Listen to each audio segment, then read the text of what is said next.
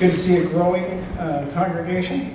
It's good to see a congregation getting younger, having children here, and uh, I can't help but believe that uh, both Pastor Kevin, Pastor Kevin, Pastor Melanie have been a real blessing here to leadership of this church. So thank you for your love and support for them for the work that God is doing here. Uh, this is also an exciting Sunday for me because this is my second Sunday in a row in which I am installing a, a woman lead pastor Southern Michigan Conference.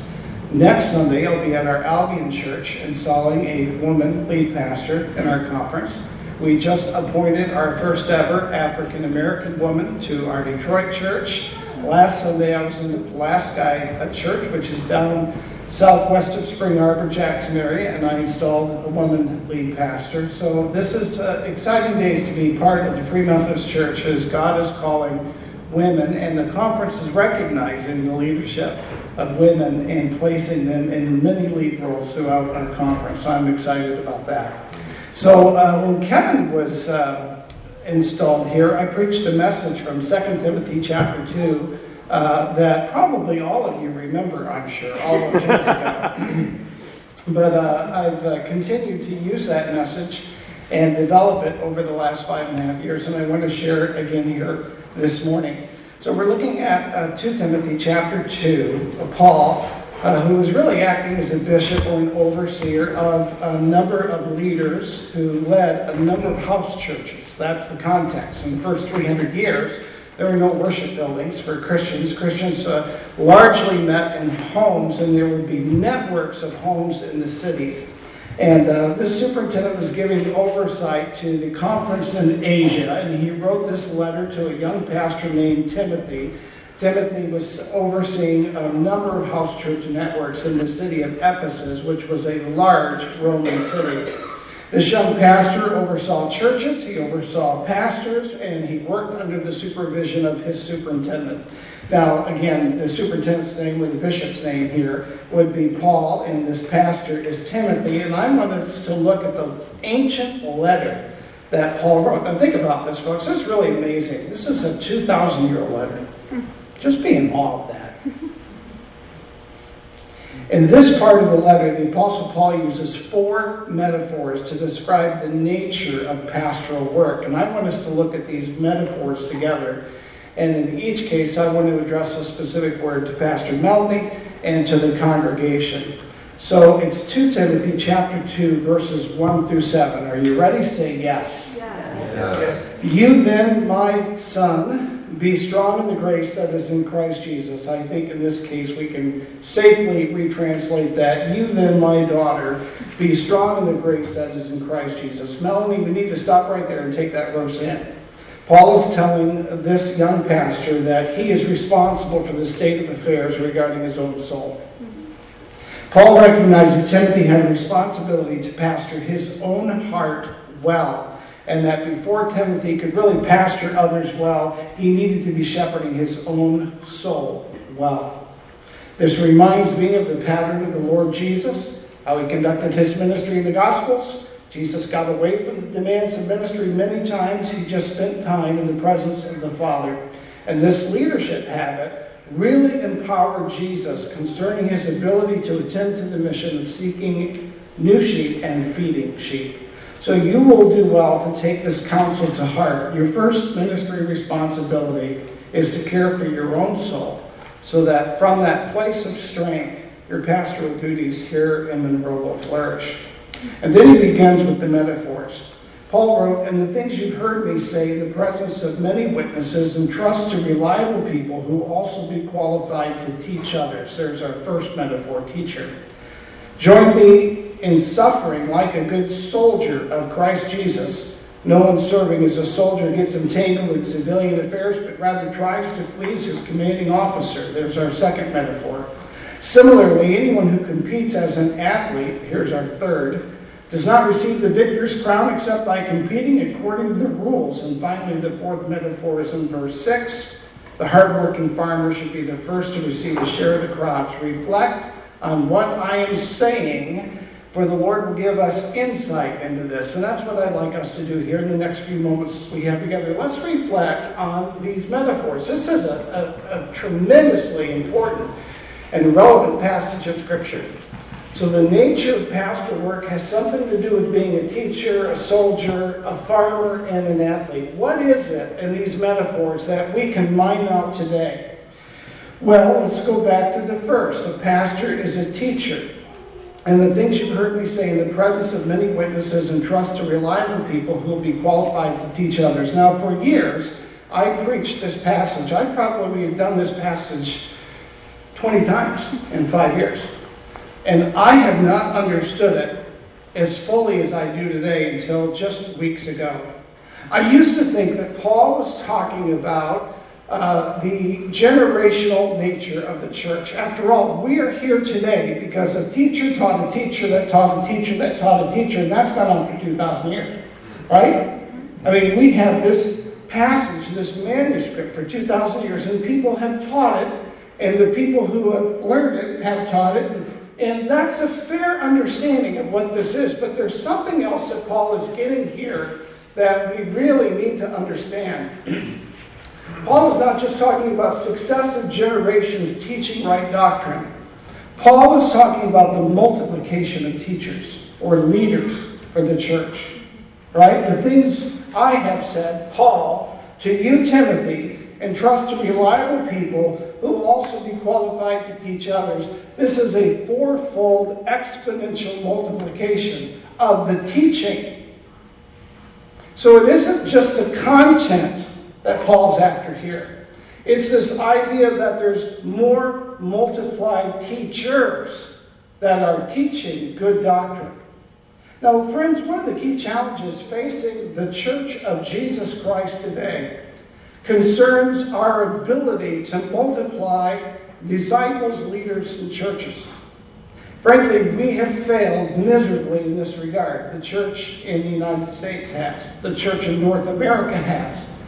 In vast places of the world today, on every other continent, with possibly the exception of Antarctica, don't get technical on me, okay? The church is growing exponentially because teachers are being multiplied exponentially. I think that's what Paul was after here. He was less concerned with one generation down teaching, he was more concerned with an exponential growth of people who are qualified to teach. So, this teaching role here isn't just what happens in the hour on Sunday morning, right? It's in our conversations. It's in our congregational meetings. It's in the boardrooms of churches. It's in living rooms where small groups are taking place. That in those contexts, not only is the gospel message being taught, but teachers are being developed to teach that message and to reproduce it again and again and again. Melanie, be that kind of pastor. When you're preparing to enter into the teaching function of your leadership role here, think about how the teaching can be fully leveraged for multiplication, not just to deliver a message. Now, a word to the congregation about this. Uh, one of my favorite proverbs in the Old Testament uh, is sitting in a chick chicken house doesn't make you a chicken. It's one of my very favorites. Some of you are looking up right now, where in the world is that? Well, honestly, it's really not in there. So don't bother looking for it. But the truth behind the proverb is this in the same way that sitting in a chicken house doesn't make you a chicken, sitting in a pew doesn't make you a Christ follower either. Amen. Friends, if we are hearing without applying, if it doesn't apply to you, then you're wasting your time here. The one who is blessed is not the one who hears the message from the teacher it's the one who applies the message that the Spirit of God is laying on their hearts. And this is what James wrote in his letter in chapter 1. Don't merely listen to the word and so deceive yourselves. Do what it says. If you want God's blessing upon your life, you, you can't just hear the truth. You must apply it. Information leads to constipation, but application leads to transformation. Honor Pastor Melanie's work throughout the week by giving her your careful attention on Sunday morning. Here's the second metaphor soldier. Pastor's a soldier. Looking at verse 3 and 4. Join with me in suffering. Now, Melanie, you gotta love this one. Yeah, the nature of pastor work, suffering, right? Join me in suffering like a good soldier of Christ Jesus. No one serving as a soldier gets involved or entangled in civilian affairs, but rather tries to please his commanding officer. Now, our son Daniel, thank you, by the way, whoever led in prayer this morning for those in our military who were serving. Our, my son Daniel's a 12 year veteran of the Marines, uh, serving in the Philippines right now. Uh, he's 13 hour time zone away from his wife and three young children. This is his second year second tour of duty in this calendar year. And uh, he was first deployed in Afghanistan's, Afghanistan's Helmand province during the troop buildup under the Obama administration. I'm looking at some of you here and you're going, Obama, who's that? Well, anyway, there was this president, never mind. Daniel was deployed in a forward position with uh, the enemy at 270 degree radius from their position. We chatted three times in seven months. And early on, he said his first phone call, when he got there, I said to him, I said, Daniel, what's it like? He said, Dad, we're under fire every day. I was watching the news during that period of time, and uh, every day on the news would be the latest casualty report of U.S. Marines in Helmand Province. And it was a fearful time. They lived under the hot desert sun for weeks without showers. Yuck. There was no hot food except whatever they had in the can that got thrown into a, uh, into a big pot over an open fire. We sent him food. We sent him clean underwear because the military couldn't furnish them with underwear. They could get bullets, thankfully. They couldn't get underwear. Daniel said that they would literally wear their underwear until it literally just fell off their bodies. I mean, this was a tough assignment. For seven months, that was the assignment. And there was a lot of suffering going on. And all of that comes back to you, Melanie. Melanie, Afghanistan was something to be endured. That's Paul's word. And I can assure you that there will be times in pastoral ministry when it, where enduring is all that you can do. You must outlast and outwit the enemy's assault on your leadership as a pastor, which takes us back to the first verse, right? Be strong in the grace of the Lord Jesus. At times it will seem overwhelming as you look for cover under the barrage of misunderstanding, conflict, or spiritual attack that will always come your way because you're the leader.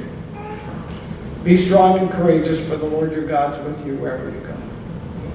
The word to the congregation, the second half here, verse 4, reads that a soldier doesn't get entangled in civilian affairs, but rather tries to please his commanding officer. Well, the commanding officer is Jesus, not you. Pastors are appointed to churches. They are not employees of churches. Every once in a while, I have to go to a church and remind them about that.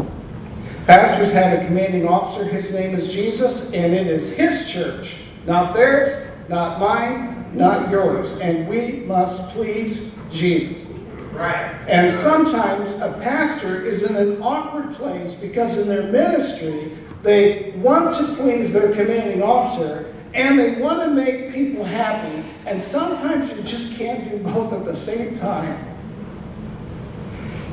It is always in the best interest of the church when the pastor pleases Jesus first. Make sure you're clear about that in your own heart and mind. Ours is a day of opinion polls. We're dying of opinion polls, aren't we, church?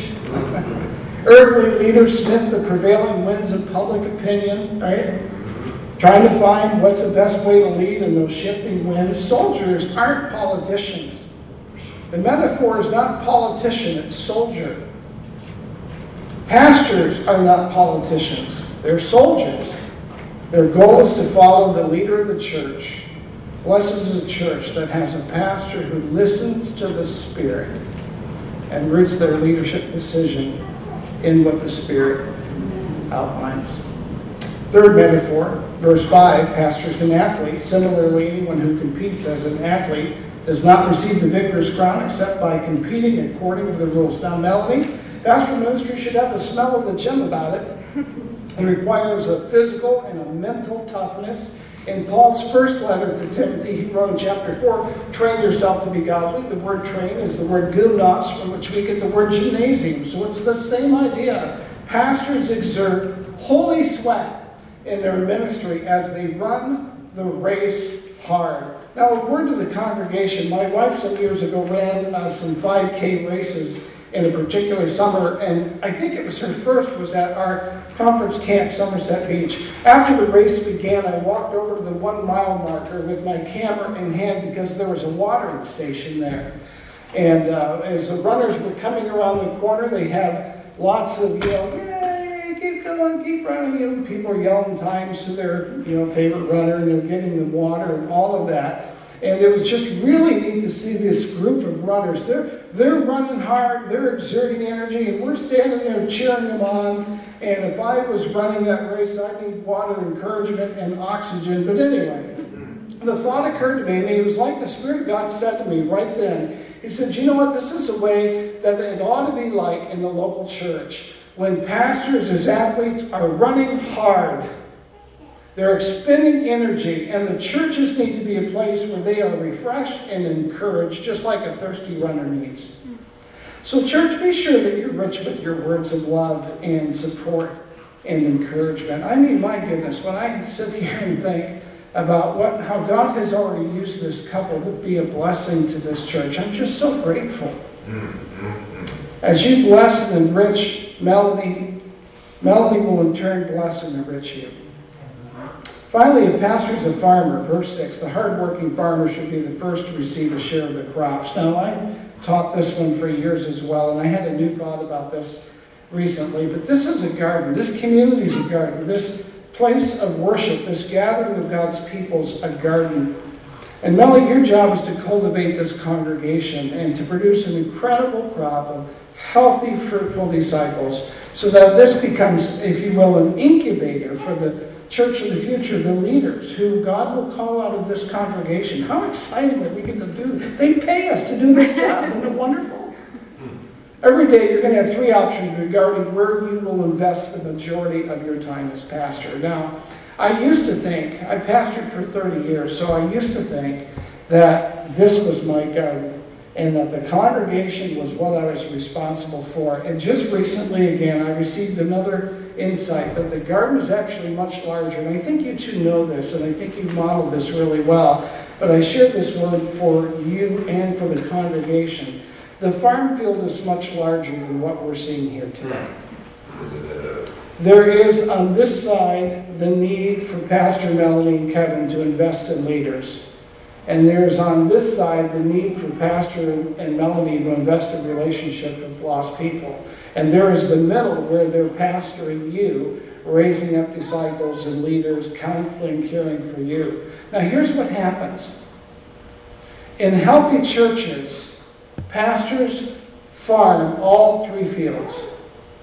In unhealthy churches, pastors get sucked into just this one the needs of the congregation so weigh them down that they're not able to develop leaders and they're not able to reach the lost. And there are many churches today, all across this country, where something has gotten out of balance and where pastors are running hard and gardening in this garden alone. And I can guarantee you that if you concentrate in this garden alone, this garden will get smaller. The church needs to be expanding today. Can I, can I get an amen on that? People need to be reached today. How is that going to happen? It's going to happen because pastors are raising up disciples and leaders who are multiplying disciples and leaders. So more lost people can come to know Jesus. So churches can grow and be healthier and stronger and more vibrant witness and testimony in their community. That's how it works. So the farm field is large. We've got all sorts of opportunities, but we've got to see those opportunities as well. So the Monroe Church is not a museum commemorating what God's done in days gone by. The Monroe Church is to be a life-saving station and a leadership incubator. God wants to do more here. I believe that. Amen. He wants to do more. And this congregation must do the same things I've just communicated with Pastor Melanie. You must also be looking beyond the walls of this, this facility, this building, and you must also be farming in the fields of leaders and lost people who need to know the love of Jesus. We aren't here for us, we're here for others. So don't expect Pastor Melanie to just pastor you. Let her raise up other leaders so that the ministry of pastoring multiplies, so that the number of pastors multiplies. Do you think God would like that? I do. Let her spend time and build relational bridges with the lost so that the mission of the church moves forward. May this place become a leadership factory that cranks out new leaders who join in the farming work of church leadership in the years ahead. Now we're going to move now to the installation service. And I'm going to ask uh, Kevin and Melanie, uh, because of our space here, guys, I'm going to have you stand kind of right down here in the middle. And, um, and we're going to have some audience participation here. I think you can still hear me? All right, good. Let's have you stand right here. So, dear friends in Christ, Melanie's been appointed as minister to, to minister as a pastor in the life of the Monroe Free Methodist Church. We gather now to install her into this position and to pray fervently for her effectiveness in this ministry. Jesus called James and John from the care of their nets, Matthew from the tax collection booth, Priscilla and Aquila from the livelihood in Rome. All these and others besides them have been chosen by God to serve his people and and I lost my place. Where was I? And enlarge his kingdom on earth. Thank you. You're good. Wow. Make that a little bit bigger. All right. And God has been pleased to endue his servants with gifts suited to their task. He granted Bezalel the skill to fashion gold and silver. Upon Joshua, he bestowed the gift of military leadership. Upon Isaiah, he poured out a spirit of prophecy. In the days of the apostles, he empowered them to preach, to heal, administer, and evangelize, all to the glory of his name. We therefore approach this moment with confidence that he has appointed Melanie to carry out a ministry of pastoral leadership and that he'll provide all the grace needed for the work. Thank you, Jesus. Now, Melanie, I have four questions to ask you before I install you and we come together to pray for you. And the answer is always yes. Because if it's no at any point, the whole deal's off. Okay? All right. We did not rehearse this, but we have good faith that Melanie is going to say yes to all of these. So, Melanie, will you be fervent in prayer, faithful in service, and diligent in bringing people to Christ? Yes, sir. Will you be thorough in your preparation to teach and preach and proclaim the Word of God with honesty, clarity, and love in the power of the Holy Spirit? Yes. Will you accept this ministry with dependence upon God for its fulfillment? Amen. yeah, you got that right. Will you nurture the gifts you've been given and the skills you have acquired and use them for the advancement of our Lord's kingdom within and beyond this congregation? Amen. All right. Now I'm going to have you folks stand right here in front of me, and I'll stand behind you. If you'd like to come forward this morning uh, and lay hands on Kevin and Melody. uh, we want to invite you to do that now, and I'll lead in a prayer of installation. So let's do that.